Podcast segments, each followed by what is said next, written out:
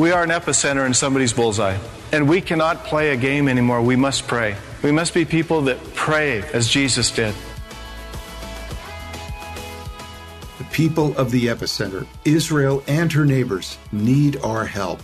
And we must do all we can to bless and assist them in any way we can. We must come to learn the importance of praying for Israel, giving to Israel, and even going to Israel when we have the opportunity. What mark do you bear for Jesus? What burden do you carry for Jesus? And how can you bless the people of Israel? Listen to this episode to find out. Hi, and welcome to this episode of Inside the Epicenter with Joel Rosenberg, a podcast of the Joshua Fund, a ministry dedicated to blessing Israel and her neighbors in the name of Jesus. I'm Carl Moeller, Executive Director of the Joshua Fund and today we hear from Mike MacIntosh as he speaks about the people of the epicenter and how we can bless them. I know you'll enjoy it. Here's today's episode. A little bit of red letter edition. These are words after Jesus raised from the dead. And this is something you are all going to face is death.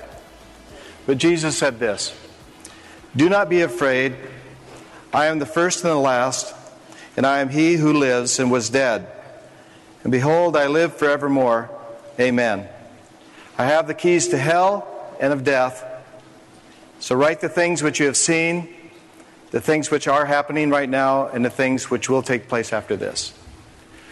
I spent a lot of time in Eastern Europe in the 70s while we were expanding the churches through San Diego. And I learned very quickly that Christianity is somewhat boxed and packaged as an entertainment vibe in America. And it became very obvious to me that most Christians, though I was somewhat of a young Christian at that time, uh, had no clue of the price that Christians around the world were paying in Czechoslovakia, in Poland, Hungary, East Germany, China. And to meet with some of these Christian people was very, very profound and had a very instrumental impact on my Christian life. I met a man in the northern part of Burma that had walked for two weeks through China in the mountains to come and to meet us and to receive some Bibles that we had.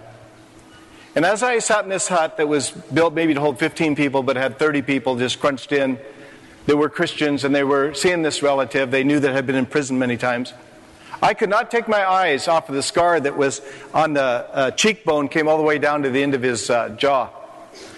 And I just waited because I was the junior person in the group, and I had one Gideon Bible in my pocket. And we'd given him just a, a couple hundred Bibles and encouraged him, because at that time we were on a project to get a million Bibles into China.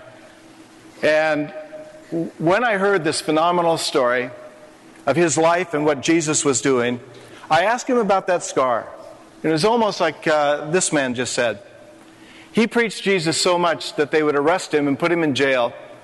And in this one situation, he led everybody in his cell block to the Lord and the guards, and they moved him to another cell block. And he led all those people to the Lord. And so finally, after two or three, this is just one prison internment. After two or three internments, they said, We're going to let you go, but we're taking you to your village, and you will stand on a box and you will tell everybody that the Bible's a lie and that Jesus is not real and we will let you go for good. And he got in the city square and he stood on the box and he said, Jesus Christ is the Lord of Lords, the King of Kings, and there's no other way to get to heaven but by him, and the Bible is real, and you need to read it. And at that, the soldiers threw him to the ground, beat him, and one rifle butt split his face open. Now, um, when I heard that, I thought, I don't know that I could do that. And I said, I have one Bible for you, but I just want to hand this one personally and look into your eyes. I want to know if you're real. And he pulled on the Bible, and I pulled it back. And I realized that he was real. He asked me a question. Now, think of this. I've come all the way from San Diego, and I'm in the jungles of Burma, and this man that's got a scar that covers half his face says to me, Is it true that in America, the young people have problems with drugs? This is 1978. I said, He's asking me. And I said, Of all people to ask. I said, Yes, sir, it is true. Would you take a message back to the young people of America? And I said, Well, I can't talk to them all, but I'll, t- I'll tell whatever ones I can. What is it? Would you tell them that the young people that are Christians in China are praying for them and their drug problems? That's when I came back and started the School of Evangelism in San Diego. I began to realize, like I did just a few weeks ago when I was in the Middle East in some Middle Eastern countries, that America left behind in the geopolitical process. As a country, we have indulged ourselves so much that we have offended God. We have slapped God in the face, we have spit on Him, we have turned our back upon Him. I love Israel. I love the whole world because He died for the whole world. But you know, you and I have a great responsibility to the city of San Diego and to this county and to our own country. And we need to, you know, physician, heal thyself. And as a church, there were so many churches that just didn't want to get involved here. We stepped out, we didn't have any money when we said we'll rent this and put up whatever it's going to take to put it up. I want to encourage you. Things are not what they appear to be. They aren't. And we're a target city. We are an epicenter in somebody's bullseye. And we cannot play a game anymore. We must pray. We must be people that pray as Jesus did. And in the Garden of Gethsemane, he walked back to his friends that were the closest to him. He said, What, can't you watch and pray for just one hour? And all of us that are represented here that do go to a church, we would have to admit to get one hour of prayer in as a church is difficult, let alone for one Christian person. So I'd like to encourage you to pray for Israel, that God would work. There is nothing special about them other than God has chosen them. But they are a microcosm or a metaphor of what you and I must go through because of this enemy death. And Jesus represents all the suffering of mankind, but he is the whole completion of Israel from Abraham on that it would suffer.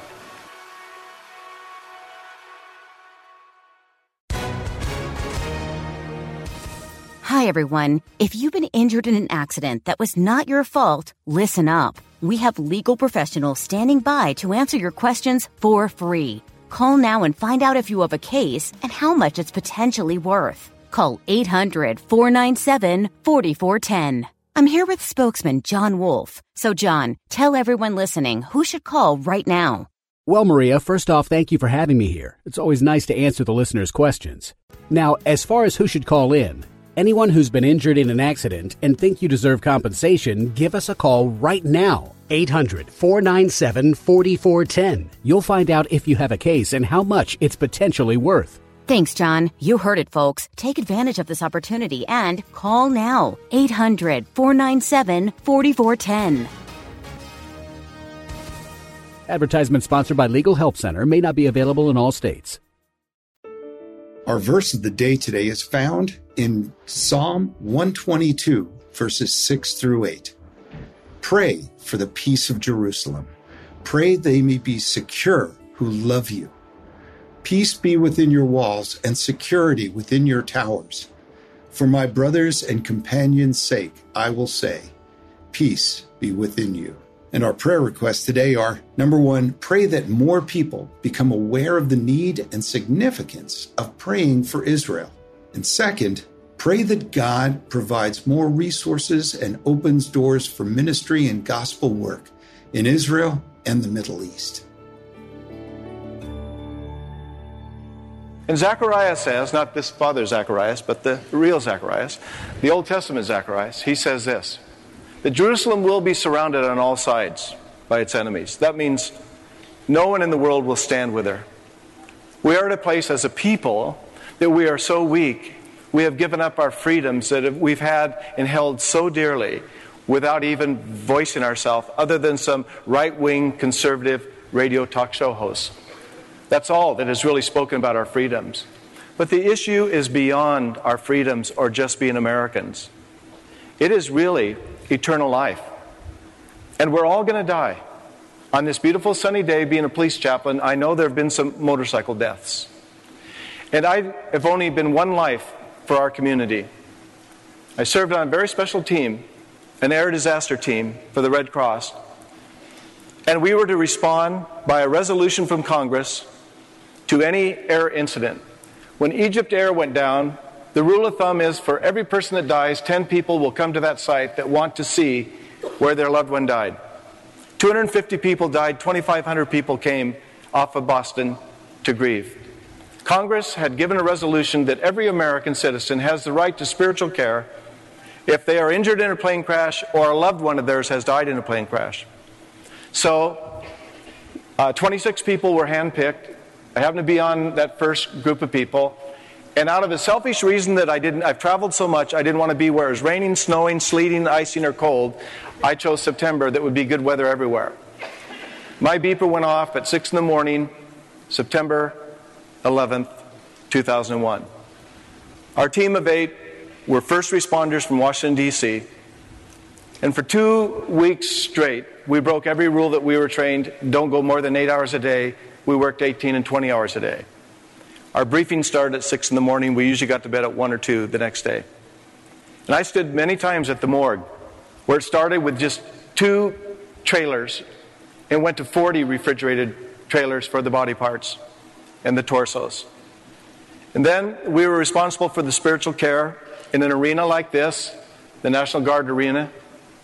And the statistics, as they look back at 9 11, is 8 out of every 10 people wanted spiritual care over mental health. 80% of the grieving people that related to somebody that died wanted spiritual care over mental health.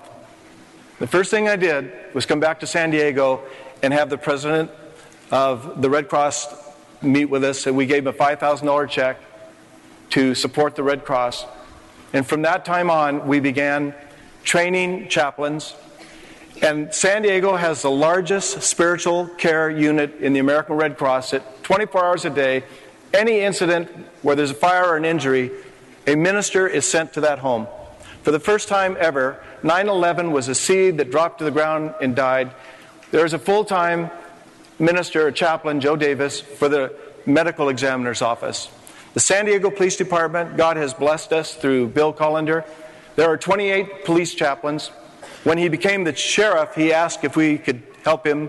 There are 28 sheriff's chaplains. Most every fire department, police department, and first responder units in your city and county have spiritual care ready to go for your family if something horrible happens here. Now, if everyone would just do what Joel has asked to pray for Israel and then throw in prayer for your family in San Diego, God would really bless. And if you would learn, as Joel said, just learn about your community and see how bad the borders are. See how bad the methamphetamine is. See how weak the church is. See why people aren't on fire, that the end is here, and enthused about that, but not doing anything about that. But you learn about Israel. You can get so much information from you know, their council in Beverly Hills, or you can just go on the internet read about it. But you can give. You can give of yourself. Uh, they're not looking for missionaries to come over, quite the opposite.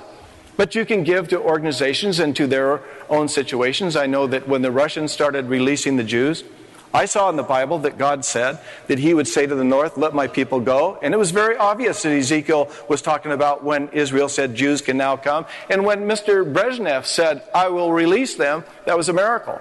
So we would send money from San Diego to support those people that came without a toothbrush or deodorant or a bath towel or a sheet. There's so much you can do. You can do for them, and what I love about Joel, and the only reason I'm standing on this stage today, is that it's Israel and her neighbors. God so loved the world, everyone. And ladies and gentlemen, that love is so powerful that no matter what issue you are facing today, or you're hiding from, or you're running from, or you're trying to cover up.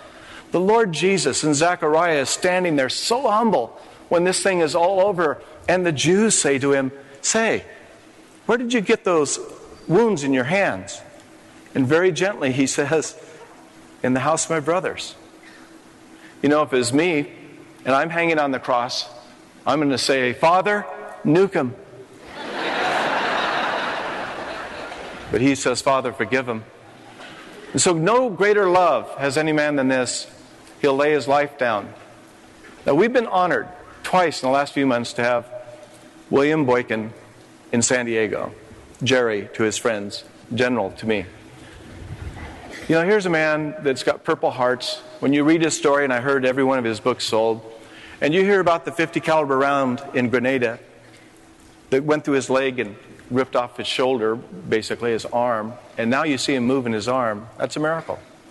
With a friend of President Reagan's, I left San Diego and I stood on Grand Anse Beach, and there was still sniper fire in the area. And with 500 people from San Diego, with the Prime Minister's blessing of Grenada, we were able to fill their two stadiums in Grenada.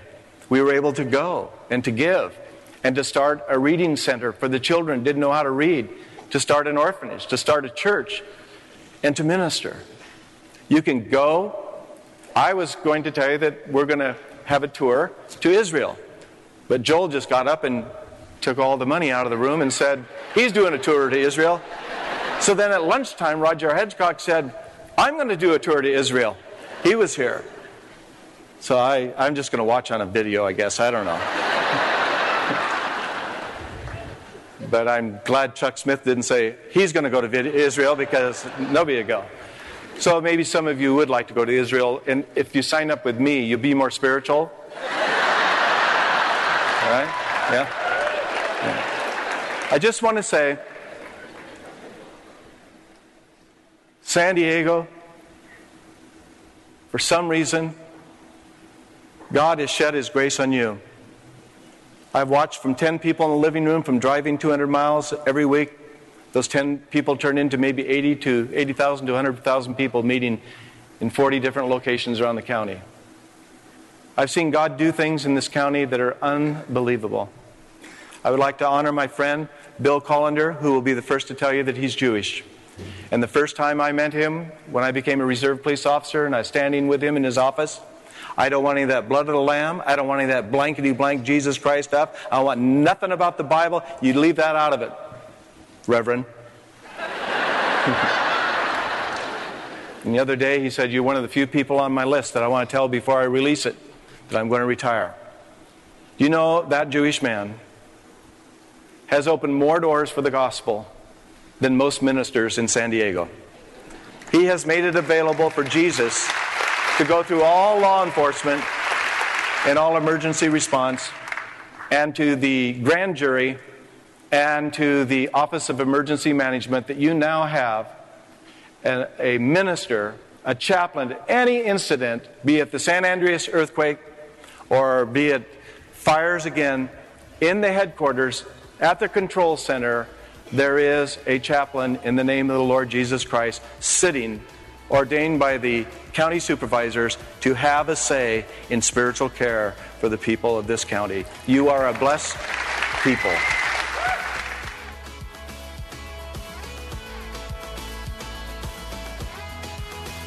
After listening to this episode, I hope you're now familiar with how you can help bless the people in the center of God's plan, Israel and her neighbors.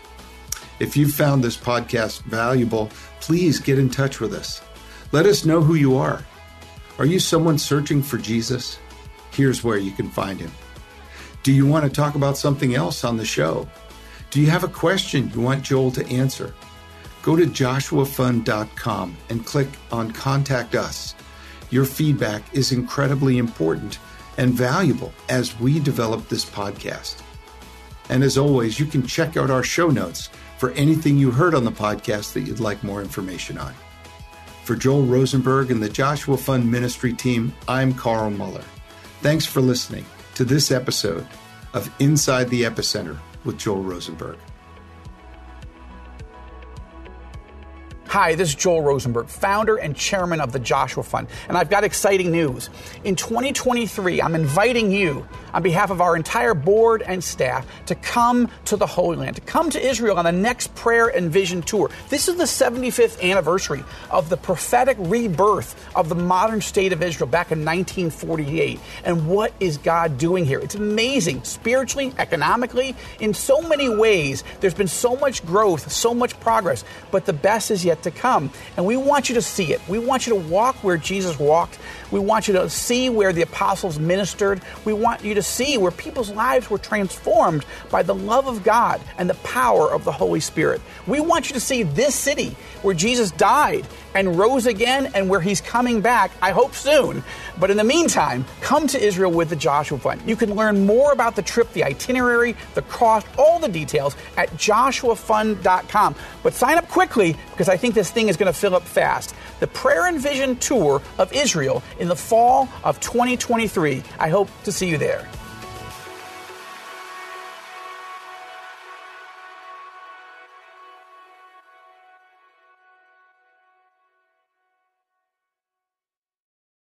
This, this is my skyship, Dreamer. My cargo is stories, and our destination, dreams. With Abide Sleep Stories for Kids, you can help your children fall asleep fast and learn about God. To find these kids' bedtime stories, go to lifeaudio.com or search your favorite podcast app for Abide Stories for Kids.